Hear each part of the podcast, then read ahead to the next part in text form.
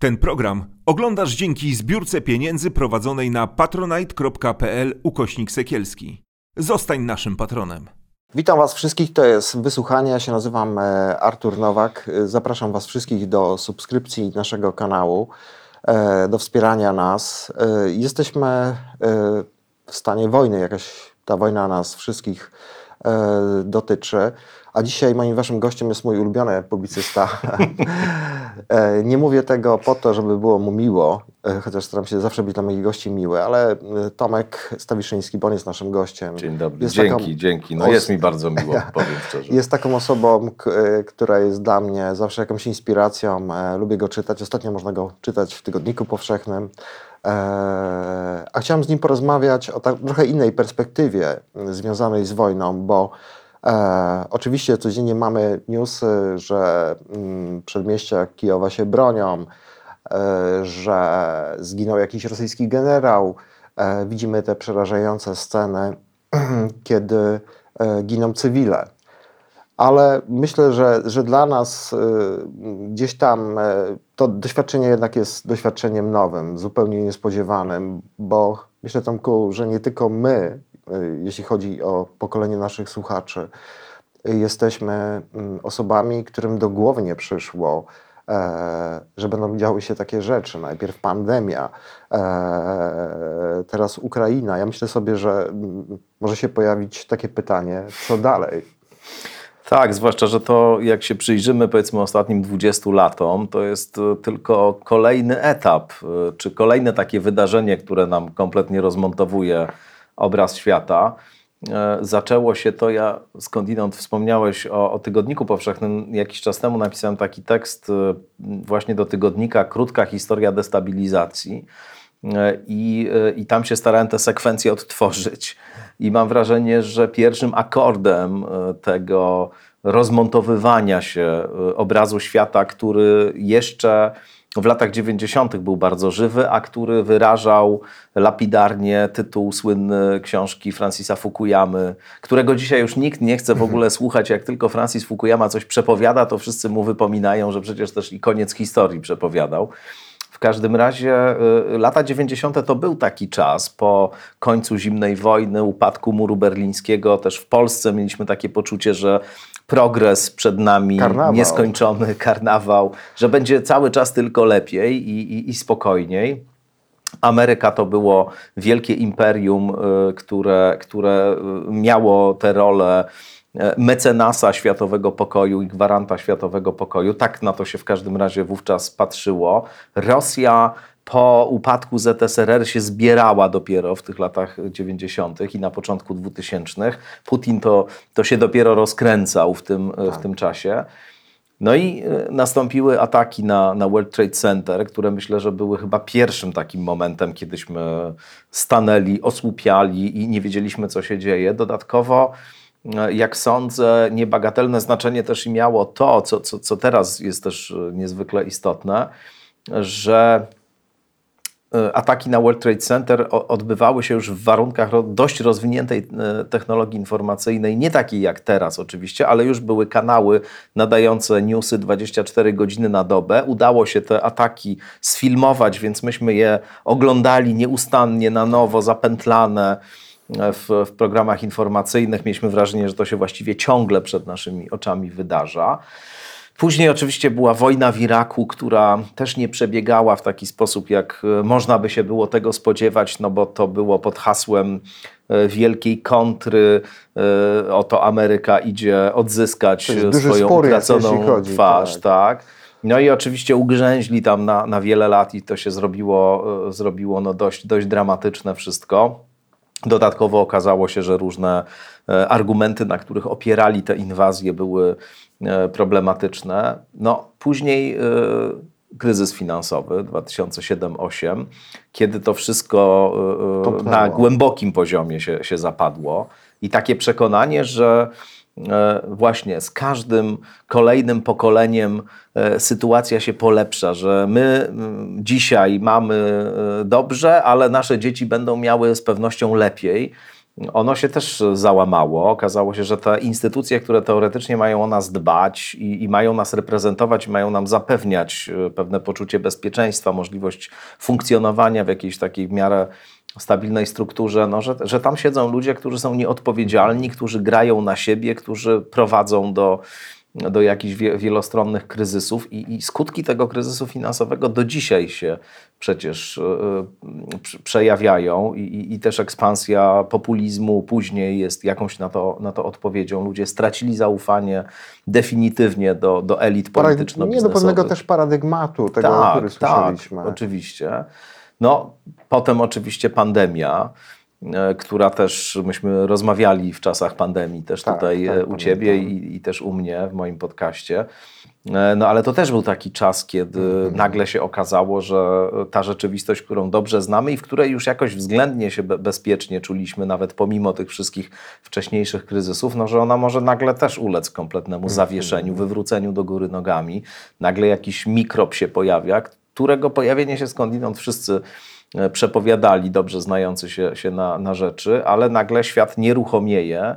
Też mnóstwo wyszło spod spodu, myślę, takich ciemnych stron tej rzeczywistości, tak. tego, że to jednak jest świat bardzo zorientowany na młodych, sprawnych, a jak jesteś stary, jak to Welbeck powiedział na początku, e, Michel Welbeck na początku pandemii, jak, jak już ma, masz powyżej pewnego pułapu wiekowego, to tak jakbyś nie żył na dobrą sprawę, tak się ciebie tutaj w tym świecie traktuje. No i teraz e, ta wojna, która mhm. myślę jest chyba upiorną kropką nad i tego całego procesu, który się właśnie World Trade Center zaczął. Rzeczywiście to jest, e, tak jak myślałem sobie i szukałem jakiejś takiej refleksji naszego spotkania, to właśnie jest zaburzona pewna taka linearność, e, bo jakoś to podążamy jednak za tym cały czas, gdzieś tam się wspinamy na jakieś szczyty, jeśli chodzi o nasze życie prywatne, kariery zawodowe. A tutaj się okazuje, że nagle z dnia na dzień no, pewien porządek tematów, do których się przyzwyczailiśmy, czyli ta napierdalanka e, w polskiej polityce, e, kwestia kwestionowania naszej przynależności do, do, do, do Unii Europejskiej, e, to nagle straciło wszystko na ważności. I tak się zastanawiam, czy ty myślisz, że mm, ten porządek, może inaczej, czy te tematy, te dyżurne zostaną wywrócone i pojawią się jakieś e, nowe. No bo ja mam takie wrażenie, że e, spytam wprost już o politykę. Każdy, kto kwestionował po prostu sens globalizacji w imię jakiejś ideologii, został brutalnie zweryfikowany e, w takim wymiarze bardzo praktycznym, e, nie jakimś ideologicznym, że po prostu my sami no, nie znaczymy E, nic, no i że nie ma innej drogi. E, jest spora dyskusja, pewnie dużo byś mógł na ten temat powiedzieć, na temat globalizacji i różnych wymiarów tej globalizacji, bo jest wiele argumentów za, wiele argumentów e, przeciw. Niektórzy siedzą w tej dyskusji, przecież znamy to. Natomiast czy ty myślisz, że te tematy się wywrócą? Zaczniemy rozmawiać może jakoś o początku, o jakichś rzeczach, które są tak naprawdę najbliższe i one są może mniej tożsamościowe, mniej polityczne, ale po prostu nie wiem o naszym bezpieczeństwie, o naszym mhm. zdrowiu, bo okazuje się, że o tym trzeba zacząć chyba rozmawiać tak naprawdę. Byłbym tutaj umiarkowanym pesymistą raczej. E, z jednej strony myślę, że, że rzeczywiście wojna e, jest jakimś ekstremalnym wydarzeniem, które zdecydowanie nam zmienia perspektywę. Taki reset robi. Robi, czy przynajmniej mhm. w teorii po, powinna zrobić, bo I, I, sądzę, że w jakimś stopniu tak będzie. To znaczy, że, że zobaczymy e, rzeczy w e, innym porządku, aniżeli widzieliśmy je wcześniej, że może nam się hierarchie poprzestawiają, że może uznamy, że pewne mm, spory, które prowadziliśmy, pewne pojęcia, którymi się posługiwaliśmy, pewne inwestycje emocjonalne, które czyniliśmy, no, jednak były, powiedziałbym, pomylone, błędne, nieadekwatne, no bo kiedy dzisiaj widzimy tak radykalną, tak ekstremalną sytuację, to, to, to te nasze różne spory tutejsze mogą się jako bzdurne i, i banalne jawić, a, a nasze nadużywanie pojęcia, nie wiem, ofiar przemocy, w dyskursie, zwłaszcza takim radykalno-lewicowym, no jednak wydaje się na tle tego, co dzisiaj dzieje się w Ukrainie, e, trochę, trochę nie, nie, nieadekwatne. Podobnie e, sądzę, że różne polskie wewnętrzne spory mm, i wzajemne przypisywanie sobie najbardziej ciemnych, strasznych cech przez e, strony e, politycznego sporu powinno zostać jakoś jednak zweryfikowane. E, No ale tutaj z kolei, jak obserwuję tą polską e, scenę polityczną, mam wrażenie, że mm, może to jest kwestia też tego, jak głęboko jesteśmy już zanurzeni w tej, w tej sferze, wiesz, mediów społecznościowych i, e, i, i, i teorii spiskowych rozmaitych i, i, i wzajemnego jakiegoś takiego zapętlenia. Ale, ale wydaje mi się, że, że to wcale nie spowodowało takiego otrzeźwienia, jeśli można tak powiedzieć, w, po, w polskiej klasie politycznej, tylko te pozycje się nadal e, radykalizują. Rozgrywane jest to. Tak, Tak, no, no wiesz, y, istnieją dwie równoległe teorie spiskowe w Polsce y, i wyznawane przez dwie strony sporu politycznego, przy czym każda uważa, że ta jej to nie jest teoria spiskowa, tylko jest to właśnie bardzo racjonalne, prawdziwe przekonanie, a to tamci są absurdalni, że wierzą w tę drugą teorię, która przecież jest groteskowa i z niej się śmiejemy. Jedna teoria głosi, że Donald Tusk jest e, osobą odpowiedzialną za wszystko, jest, wiesz, mrocznym demiurgiem, e, Lordem Vaderem po prostu polskiej polityki, który stoi za e, wszystkim, realizował tutaj politykę proputinowską od wielu lat i tak naprawdę on też za Smoleńsk odpowiada i w ogóle wszystko, co złe w Polsce, to za sprawą Tuska się, się dzieje. No ale jest i druga, w której tę rolę ma Kaczyński. On jest z kolei takim właśnie czarnym demiurgiem, Lordem Vaderem i, i stoi też za wszystkim i, i, i też oczywiście realizuje politykę proputinowską. E, I, i, I widzę, że te teorie spiskowe się bardzo zaostrzają po obu stronach. To znaczy, trwa pomiędzy przedstawicielami tych, tych mm, pozycji myślowych radykalna wojna. Każdy chce jednak tą swoją e, teorię Ugrać, prze, tak. przedstawić i ją e, uzasadnić najlepiej. Przy czym wydaje mi się, że jednak obie są równie absurdalne. To znaczy, że ani Tusk nie jest właśnie takim czarnym demiurgiem, ani jednak nie jest nim też e, Kaczyński. I, i trochę z przerażeniem patrzyłem na rozprzestrzenianie się w tej bańce naszej takiej, wiesz, le- lewicowo-liberalnej takiej teorii spiskowej przez Romana Giertycha ukutej, że dogadał się Kaczyński z Orbanem i z Putinem na rozbiór Ukrainy i że to nie wiem, czy się zetknąłeś z tą, z tą Nie, to teorią się- spiskową. Powiem ci, Roman Giertych... Że, że nie, nie, ja, ja, ja to też jest, to nie, nie traktuję... Jest, to nie jest nasza bańka chyba, no, Tomek. słuchaj, no, mam nadzieję. Ale przenik. nadzieję. Nie, to jest sprawny Ale wiesz, no, no słuchaj, to, to, jest, to jest człowiek niezwykle, niewątpliwie Sprawny. inteligentny, bardzo Tak, sprawny, bardzo ale sprawny. powiedziałbym na zimno y, manipulujący. E, I, i, I odbieram to rzeczywiście jako tak, taki produkt y, propagandowy, to co on y, wytworzył, bo jest to absolutnie wzorcowa konstrukcja teoriospiskowa, nieobalalna i taka, w której wszystko z pozoru jest y, logiczne. Ale no, teoria spiskowa głosi właśnie, że tak jak powiedziałem, Kaczyński z Orbanem i z Putinem się dogadali na rozbiór Ukrainy, że Polska zachodnią Ukrainę, Lwów przejmie.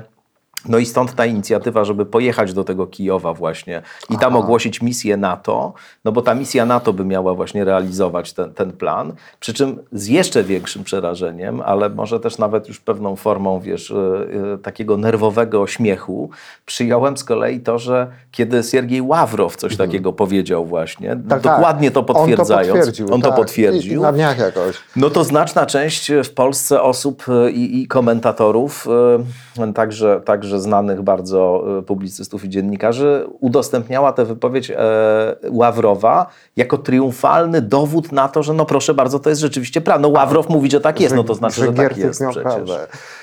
Ale wiesz, zobacz, Ławrow to, Ławrow to mówi i to znaczy, że właśnie to jest prawda. Tak. Ławrow autoryzuje tę wersję. Skoro tak mówi Ławrow, to na pewno tak jest. No, no jak można coś takiego na poważnie No, przychodzi, mi, przyjmować? przychodzi mi taka refleksja, że jesteśmy zdani jednak na, na informacje, które się pojawiają. Podczepiamy się e, pod nie. E, I to jest w ogóle niesamowite, o czym mówisz, ale mimo wszystko staram się jakoś jednak bronić tej jakiejś swojej tezy, którą gdzieś tam mam.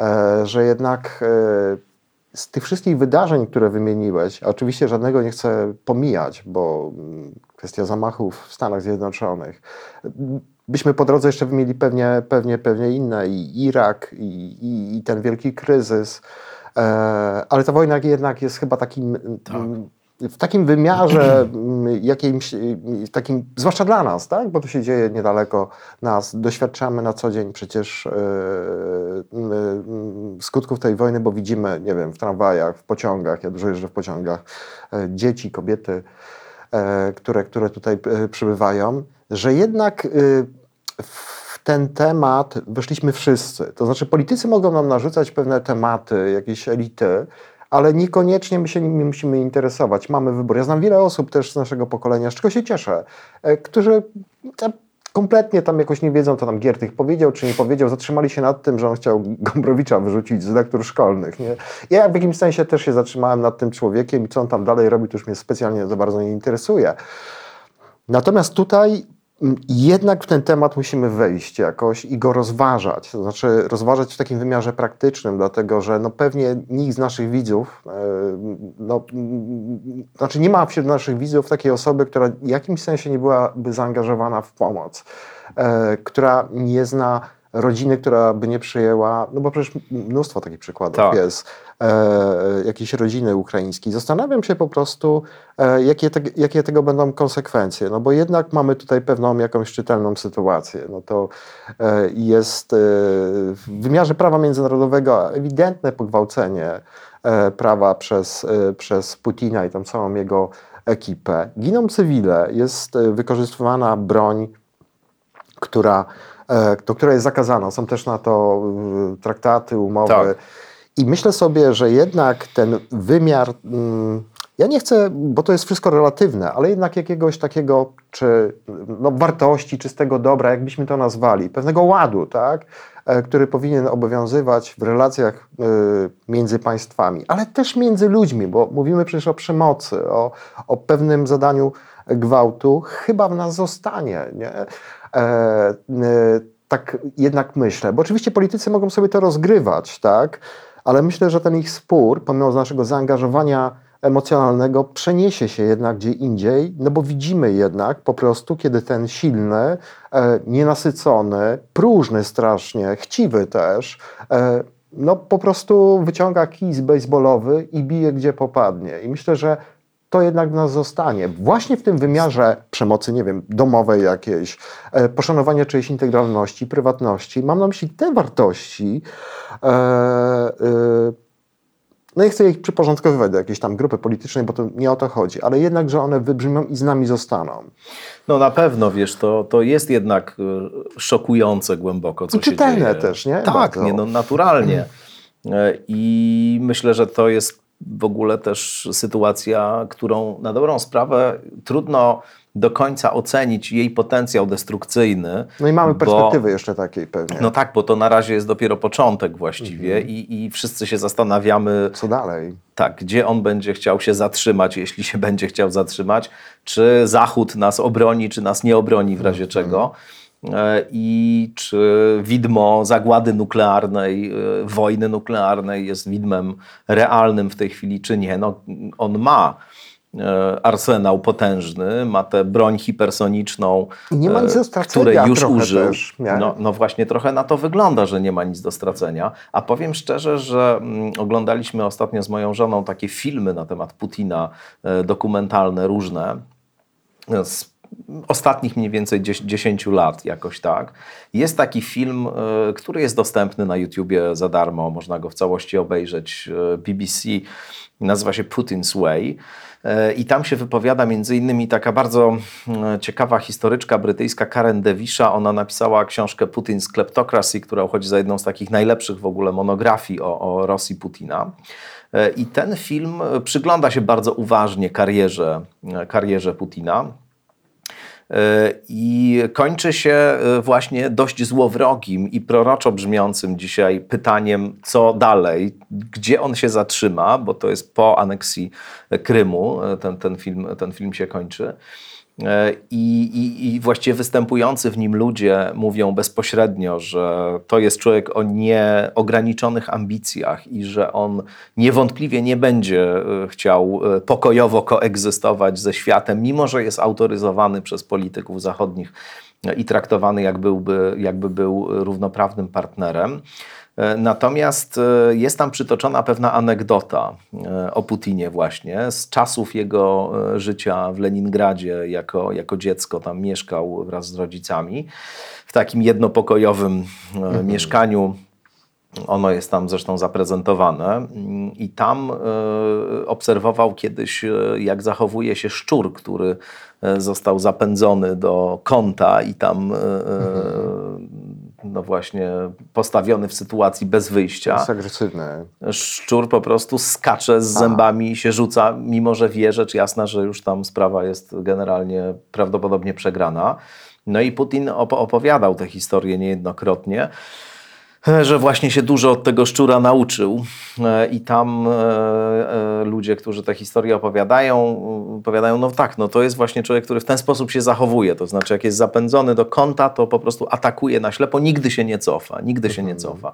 No i przypomniałem to sobie, e, kiedy, kiedy e, słuchałem jakiejś audycji o, o kolejnych właśnie działaniach, sankcjach etc. I, I rzeczywiście mam wrażenie, że jeśli tak jest, a, a wszystko chyba na to wskazuje, że on przelicytował totalnie z tą Ukrainą, że spodziewał się czegoś innego, że mu wywiad inne e, dane e, przywoził e, i że się nie spodziewał aż tak daleko idących sankcji, tylko, tylko myślał, że może to się rozegra w trzy dni, nikt nawet nie zauważy, jak nowy rząd zostanie wstawiony i, i, i, będzie to wszystko jakoś tak zrobione po, po cichu i sprawnie i, i może będą jakieś sankcje, ale nie aż tak dotkliwe.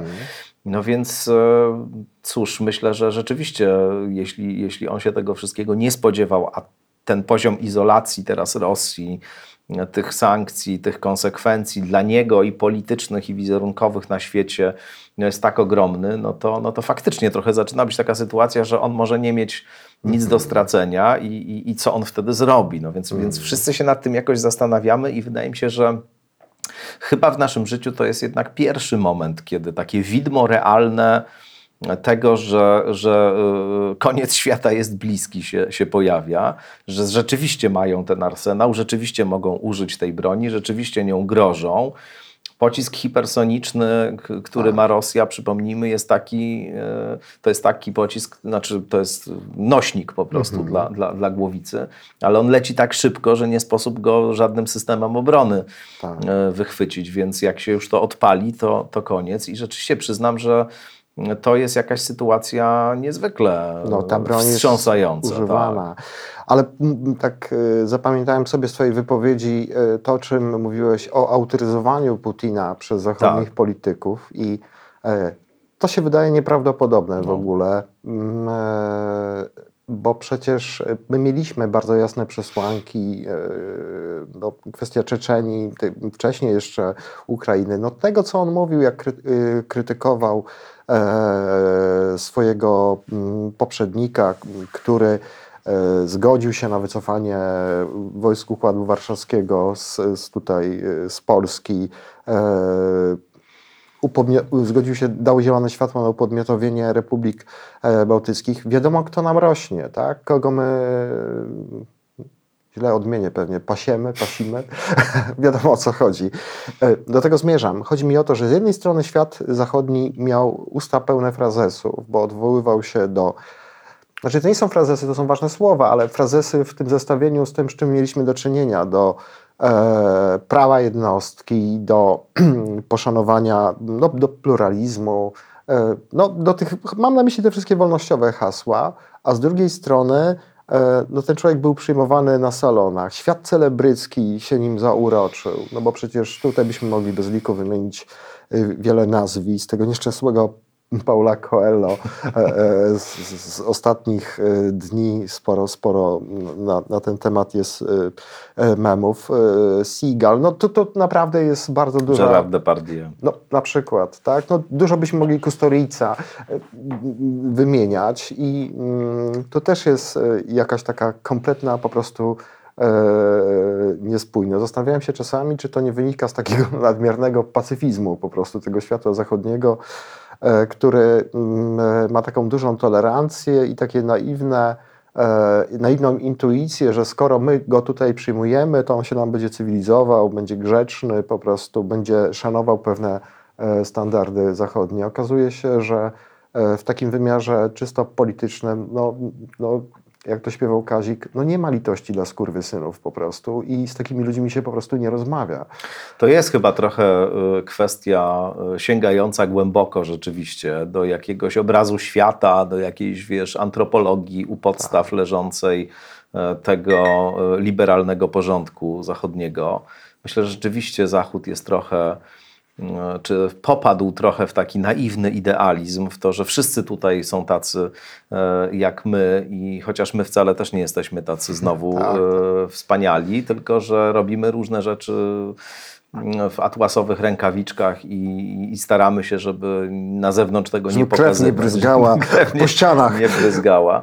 Jakkolwiek oczywiście no, nieporównywalne Nie, no jest jasne, porównanie oczywiście. tego, to, to są rzeczy nieporównywalne. Natomiast e, rzeczywiście chyba, e, jak to często bywa, e, Putin, który wydaje się być takim klasycznym drapieżnikiem, to znaczy Mhm. taką osobowością psychopatyczną, wyspecjalizowaną w manipulowaniu. Zresztą też jego, jego życie jest e, chyba taką jedną wielką lekcją tego Tak. typu zachowań, bo, bo i w okresie młodości, kiedy z uwagi na niewielki wzrost i na podwórku konieczność nieustannego y, funkcjonowania wśród większych, silniejszych i, i w warunkach dżungli trochę. Wypracowywał sobie różne sposoby na to, jak y, dominować y, silniejszych często od siebie, jak, e, jak, jak uczyć się tego, w jaki sposób człowieka dobrze, szybko rozpracować, rozpoznać i zmanipulować. No później pracował jako agent e, Stasi. KGB, tak, i, i, i tam funkcjonował Niemczech, dosyć... tak, tak, w tak, Tak. Później w FSB, rzecz jasna. Więc to jest taki typ e, drapieżnika opisywany przez e, między innymi kla- klasyka gatunku Roberta Hare w takiej słynnej książce Psychopaci są wśród nas z lat, z lat 70. E, A, a myśmy tutaj brali te jego techniki manipulacyjne za. No tak, tak, oczywiście, za, za to, że, że wszystko jest takie, jak e, się wydaje, że on jest taki transparentny. To, co mówi, to jest prawda. Jest taka słynna wypowiedź George'a Busha. Nie wiem, czy pamiętasz, po, po spotkaniu e, z Putinem on powiedział, że zajrzał, tak głęboko w oczy mu popatrzył i zobaczył, że tam dobry człowiek jest w środku, że, że jemu bardzo zależy na jego, jego kraju, że on jest taki niezwykle właśnie e, oddany, oddany ojczyźnie i, i to dobry, dobry, dobry człowiek jest naprawdę. No więc rzeczywiście teraz nagle się obudziliśmy, a, a, zresz- a z drugiej strony, wiesz, to, to jest niezwykłe, że z drugiej strony przecież to wszystko było na stole, wiesz. Tak.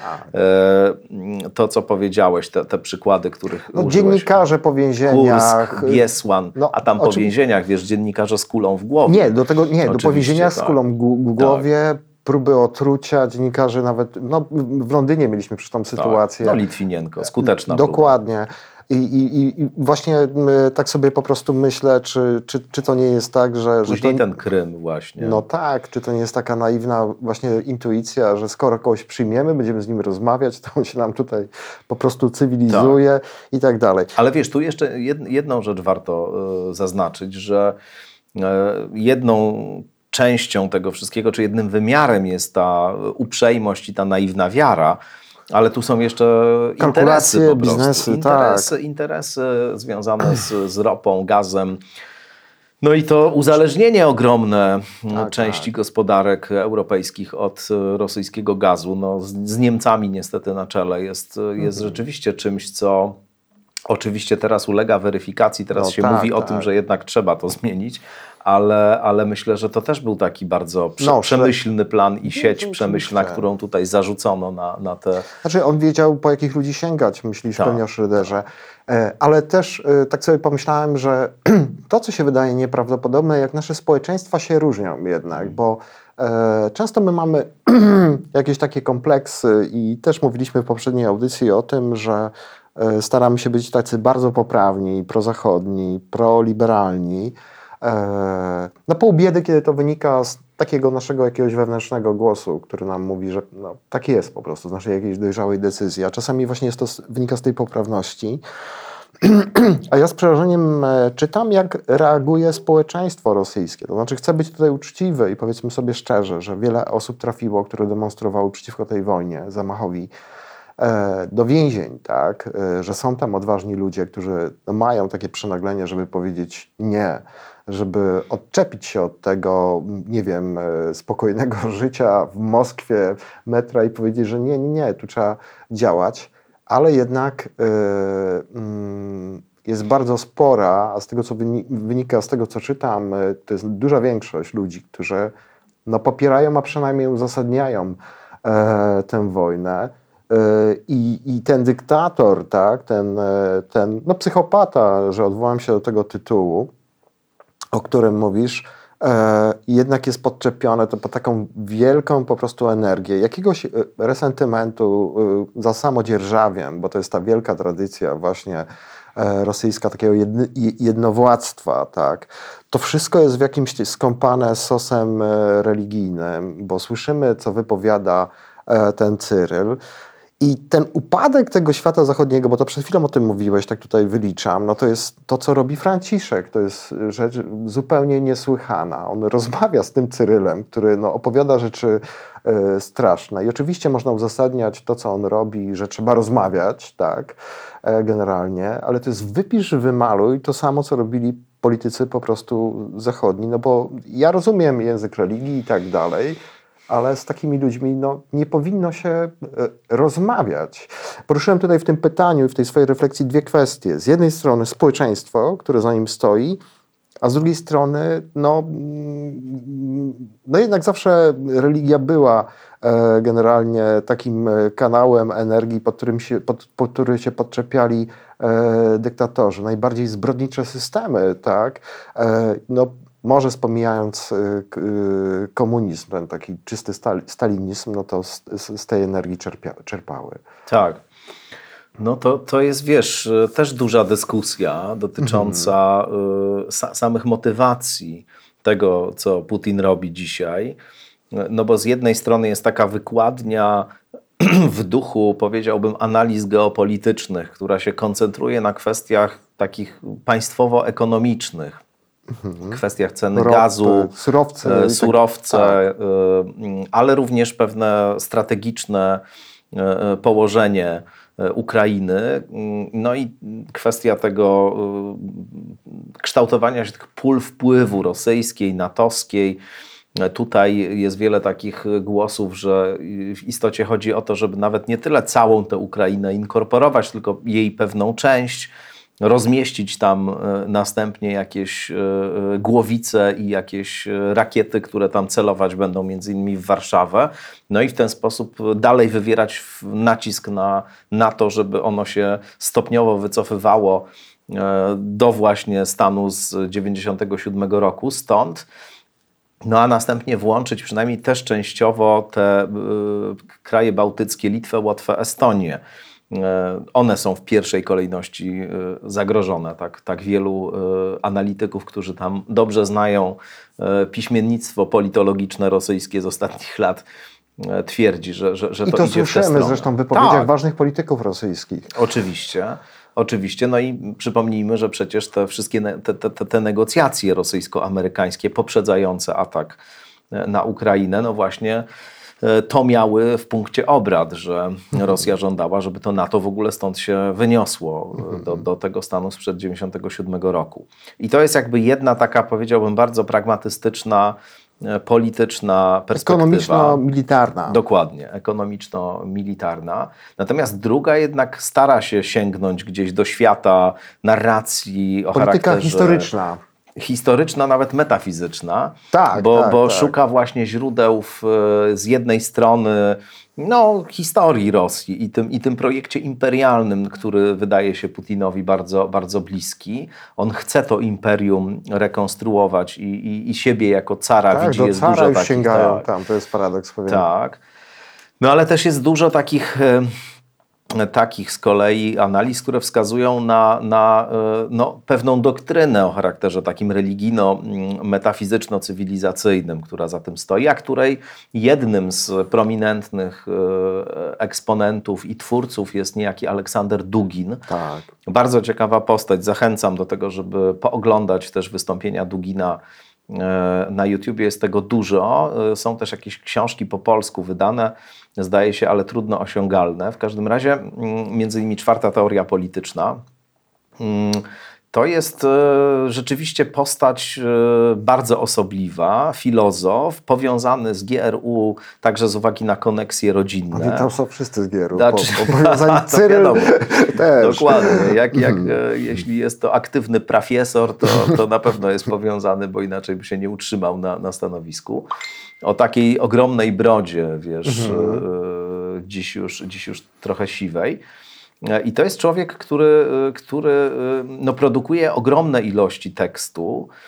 Jest bardzo zainspirowany twórczością autorów dość niszowych, ale znaczących dla pewnego nurtu radykalnej prawicy mm, i w Europie, i, i właśnie w Rosji, czyli autorów związanych z nurtem tak zwanego tradycjonalizmu integralnego, w szczególności René Guénon i, e, e, Guénon i e, Julius Evola. To są tacy dwaj autorzy naj, najbardziej prominentni w tej, w tej tradycji. Guénon jest właśnie twórcą tego, tego nurtu. I Dugin jest bardzo do tego przywiązany. Tam jest cała koncepcja związana z, e, in, zresztą wzięta z hinduizmu, bo idea jest taka, że istnieje pewna odwieczna metafizyka, pewna zapomniana dziś, ale przechowywana w różnych religiach e, światowych, wieczna prawda. Aksjologia, tak. Tak, aksjologia to jest pe- pewien wynikający z niej porządek świata, porządek e, społeczny.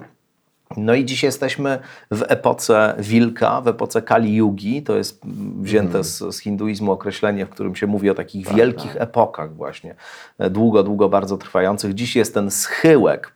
Nastąpi apokalipsa e, już niedługo, ale potem cykl zaczyna się na nowo, to znaczy kolejne epoki przyjdą po tej Kali Judze, bo tu cykliczną koncepcję świata się wyznaje.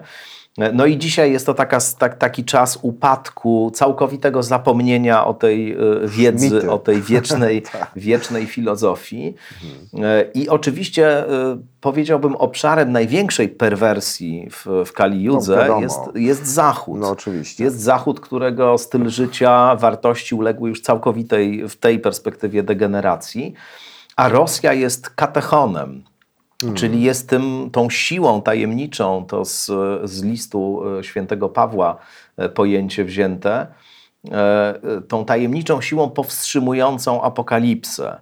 Tu jest jakiś rodzaj właśnie wierności tej, tej dawnej wiedzy, dawnej tradycji, dawnemu porządkowi. To się też przez prawosławie oczywiście wyraża, choć, choć nie tylko. E, I, e, i, i, I dzięki właśnie temu, że Rosja e, ekspanduje, że Rosja idzie w siłę, no to. No to Wstrzymuje ten oddala- miecz karzący. Tak, oddala się. Oddala Paruzja, się paruzja. tak, oddala się ta perspektywa Mhm. jeszcze na, na, na pewien czas. No i rzeczywiście to się wiąże z takimi rozległymi geopolitycznie. Ja tu oczywiście w ogromnym skrócie przedstawiam Dugina, który jest w ogóle hipererudytą i, i produkuje naprawdę po- potężne ilości tych, y, tych tekstów. Ale one są bardzo atrakcyjne i powiedzmy sobie szczerze, że ta poetyka jest też bardzo obecna w Polsce. Ale oczywiście, Ale- wiesz, to, to, tam jest dużo też takiej Ale- ezoteryki, wiesz, tam są różne Nie, tajne no- zakony nie, no- ezoteryczne, e, okultyzm, magia, to się Tak. wszystko ze sobą miesza, ale Mhm. generalnie idea tego, że Rosja jest właśnie siłą e, metafizyczną, która e, ma pewne zadanie w perspektywie kosmicznej do, do No, po- po- wypełnienia, tak, tak. no jest bardzo też myślę atrakcyjna, silna i też się I komponuje doskonale. też dla tego Tak, społeczeństwa. To jest ciekawe, bo, bo, bo to mi się wydaje, że każde społeczeństwo ma taką poetykę. No przecież Faustyna mówiła, że jesteśmy społeczeństwem, w którym wyjdzie ta iskra, tak? Ksiądz profesor Andrzej Kobyliński, z którym kiedyś wywiad robiłem dla Wyborczej, mówił nawet, że jest dokładnie miejsce jakieś wskazane, jakieś zgromadzenia zakonnego, e, gdzie ma do tego dojść. Ale myślę sobie, że wyłożyłeś tutaj e, nam e, bardzo fajnie właśnie, na czym polega to zblatowanie właśnie religii, magii też jakiejś, no bo to trudno zamknąć w okowach tylko religijnych. Ja myślę, że jest wiele osób, e, które niekoniecznie są religijne, dla których to jest atrakcyjne. A z drugiej strony yy, i, gdzie ci szamani tej wielkiej religii, no, jacyś yy, rabini, tak, nauczyciele e, znajdują to swoje audytorium, ten posłuch yy, i, i te rzeczy, które są kompletnie nieracjonalne w tą czułą strunę, no właśnie, resentymentu za wielkością, wybraństwem uderzają, a z drugiej strony, gdzie tyrani i e, dyktatorzy robią swój interes, to znaczy mają ropę, gaz, są obstawieni e, e, e, rakietami i tutaj wszyscy mają właśnie interes w tej koegzystencji. To jest właśnie pytanie, co jest tutaj tą siłą pierwotną. To znaczy, czy pierwotne jest jednak ten wymiar taki bardzo pragmatyczny, Tak. taki powiedziałbym polityczno-militarno-ekonomiczny. Czyli interesy tyrana. interesy tyrana, a ta narracja, o której mówiliśmy przed chwilą, ona jest tylko czymś dołączonym i używanym w służbie na przykład, po to, żeby, nie wiem, pewne sprawy wyrażać bardziej atrakcyjnie, żeby ludzi, y, którzy są czuli na tego rodzaju przekaz, na przykład Tak. za sobą y, pociągnąć, czy jest odwrotnie, czy jednak y, jest to ta fantazja, powiedziałbym, Jest religijno, pierwotna. tak, jest pierwotna, a, a tutaj do, do, dodatkowo się jeszcze operuje na tym poziomie. To jest też pytanie, które, które Czy jajko czy kura pierwsze było? Tak. To jest też oczywiście pytanie, które przyświecało e, autorowi, którego niezwykle cenię, a on e, niestety zmarł przedwcześnie, napisawszy książek niewiele, ale za to były to książki wybitne. E, Mam na myśli Nikolasa Gudrika Clarka. E, To jest historyk oksfordzki, zmarły właśnie no już, już, już dosyć dawno temu, jakoś na początku lat 2000 chyba. E, Autor takiej bardzo ciekawej, wydanej po polsku przez wydawnictwo Aleteja książki e, Okultystyczne źródła nazizmu gdzie on wykłada pewną metodologię, wydaje mi się ważną z perspektywy patrzenia na dzisiejsze sprawy, pisząc, że historykom zazwyczaj pewna ulotna sfera właśnie fantazji, wyobraźni, jakichś wizji z pozoru nieznaczących i irracjonalnych umyka. Że historycy bardzo lubią... e, Pragmatyczni są tak, tacy. e, Tak. tabele, ekonomia, Ilość wyliczenia. czołgów, Dokładnie. głodu. Dokładnie, dokładnie. Tymczasem no, bywa tak, że fantazja staje się doskonałą motywacją do działania i że jak się ten świat fantazji wyłączy, no to się nie jest w stanie do końca zrozumieć, co się Zrozumieć. dzieje. Tak. Mi się wydaje, że tutaj to jest dosyć istotne. Nie, z całą pewnością ja myślę, że ten przykład, który Tak. podaliśmy właśnie różnic naszego społeczeństwa, społeczeństwa rosyjskiego, jest ewidentny. Tylko to tak wszystko to jest zbudowane jednak na lęku. Tak. E, Mam takie wrażenie, no bo e, no tacy szamani, no to czym oni szermują? Grzechem, tak? E, Zagrożeniem. No przecież ten zepsuty liberalizm zachodni, no to w zasadzie jest e, wykładany jako taki dyżurny e, bazyliszek w islamie, Tak. tak. w hinduizmie, e, w prawosłowiu. E, No i też w Polsce, no, no, no nie czarujmy się, oto ludzie, którzy e, bardzo chętnie korzystają z pieniędzy unijnych, jeżdżą e, po tych drogach i nie gardzą e, e, tym śmierdzącym zachodem euro, no o tym nam e, e, mówią. I tutaj wrócę do, do polskiego podwórka. Przecież cała narracja e, PiSu jest w jakimś sensie na tym zbudowana. Właśnie na tym po prostu lęku, że zostaniemy nagle okradzeni z tego jakiegoś, no nie wiem czego za bardzo, że zostaniemy zepsuci, zhomoseksualizowani.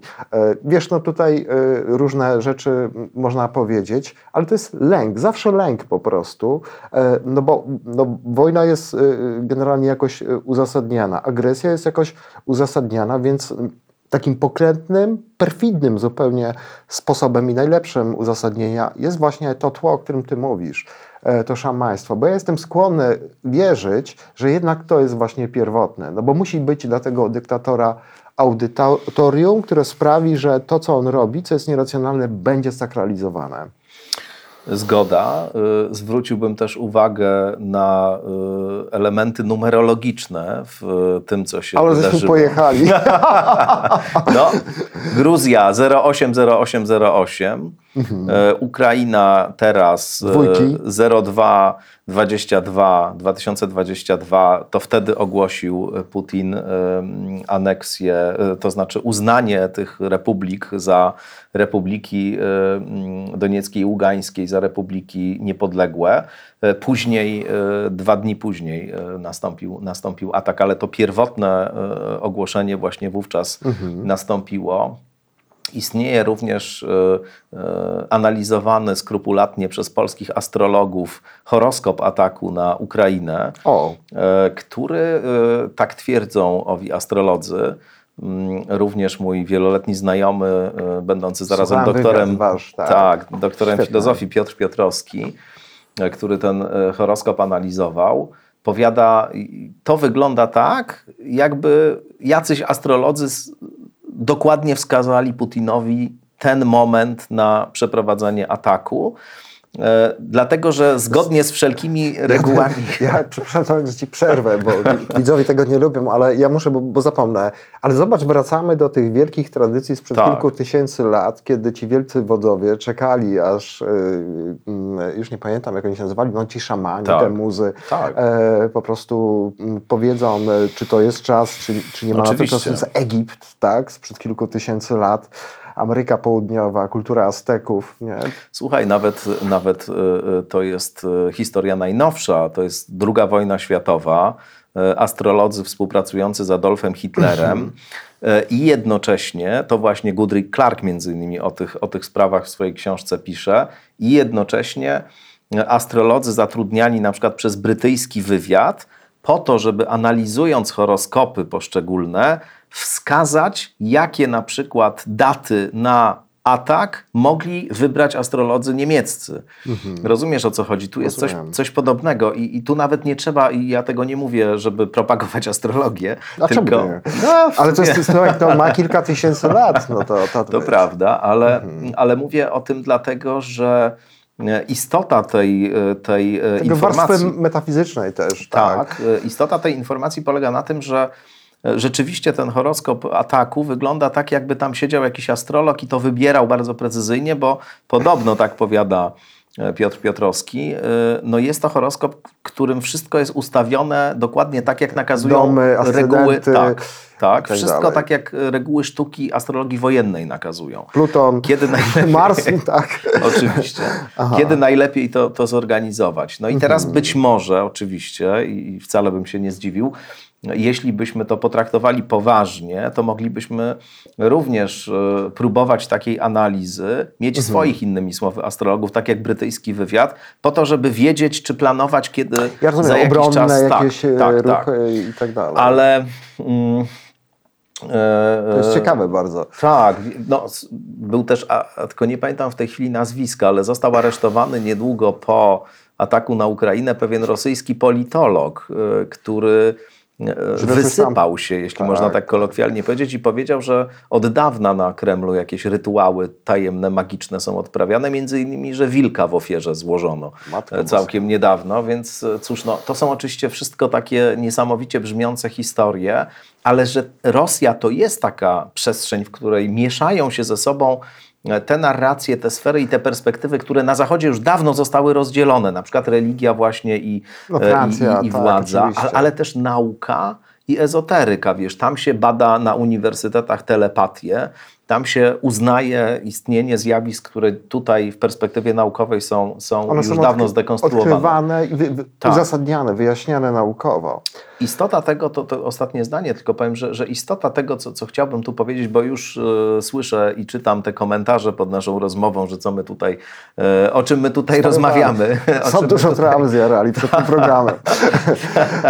E, No więc istota polega na tym, że ludzie uznają i wierzą w bardzo różne rzeczy. One mogą stać się powodem ich zachowania.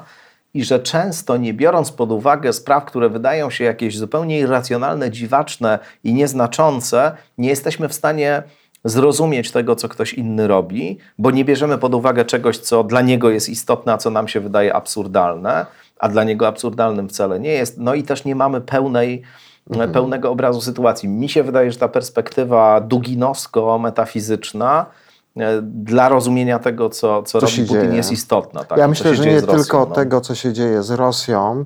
E, myślę, że, że to jest perspektywa też dla tego, co się działo z Amerykanami Trumpa, e, Oczywiście. co się dzieje w, i działo w tej chwili e, w Polsce. E, tak sobie pomyślałem, że ta historia trochę tak się kołem zatoczyła właśnie, że no właśnie ci magowie, kapłani, o właśnie kapłani, ale w tym e, nie rozumieniu młodym chrześcijańskim, tylko przedchrześcijańskim, e, jest ciekawa, że wracamy do takiego punktu wyjścia, takiego resetu, Tak. że to oni gdzieś tam wskazują takie drogi. Ja słyszałem, że wydajemy na teologów, którzy wykładają lekcje religii 2 miliardy rocznie. Myślę sobie, że warto, żebyśmy postawili trochę na astrologów. Drodzy rodzice, jak się zastanawiacie, e, gdzie, mówię zupełnie poważnie, Jasne. posłać swoje dzieci, to jest e, bardzo ciekawy rynek. E, Bardzo ciekawa zresztą e, poetyka astrologii. Myślę, że to temat na następny odcinek. E, Bardzo Wam dziękuję za to spotkanie. E, Bardzo Was proszę o subskrybowanie naszego kanału. Proszę Was o to, żebyście zaglądali też na kanał z Continent. Tam wiele ciekawych rozmów. E, Jestem zachwycony jego rozmowami. Między innymi rozmowa właśnie wspomnianym e, Piotrem Piotros- Piotrowskim. Piotrem Piotrowskim. Słuchałem tego. To, to, to jest bardzo cie- ciekawe i ten człowiek w bardzo taki fajny sposób na ten temat e, mówi. Zachęcamy Was wszyscy też do wspierania naszego kanału. Dzięki niemu możemy zapraszać takich e, fajnych gości jak e, Tomek. Obiecuję Wam, że Tomek nie jest u nas ostatni raz. No mam nadzieję, że nic gorszego się już nie stanie, Tomek, niż ta Mam wojna też taką nadzieję. mieli Oby, okazji, oby. że znowu spotkamy się w jakimś takim momencie. E, no na karnawał trzeba będzie długo chyba poczekać, e, ale że porozmawiamy też na jakieś inne bieżące tematy. Konkluzja tego spotkania jest taka, oj, wziął mnie na podsumowanie, Dobrze, że jednak ważne. to trochę nasze myślenie się będzie jednak trochę zmieniało, że e, bardziej będziemy wszyscy w takim wymiarze praktycznym zaangażowani w obronę no, pewnych jasnych rzeczy, bo ta sytuacja jest e, bardzo czytelna. Dziękuję Wam to, za to spotkanie i dziękuję Ci, Tomku. Dzięki. Ten program oglądałeś dzięki zbiórce pieniędzy prowadzonej na patronite.pl ukośnik sekielski. Zostań naszym patronem.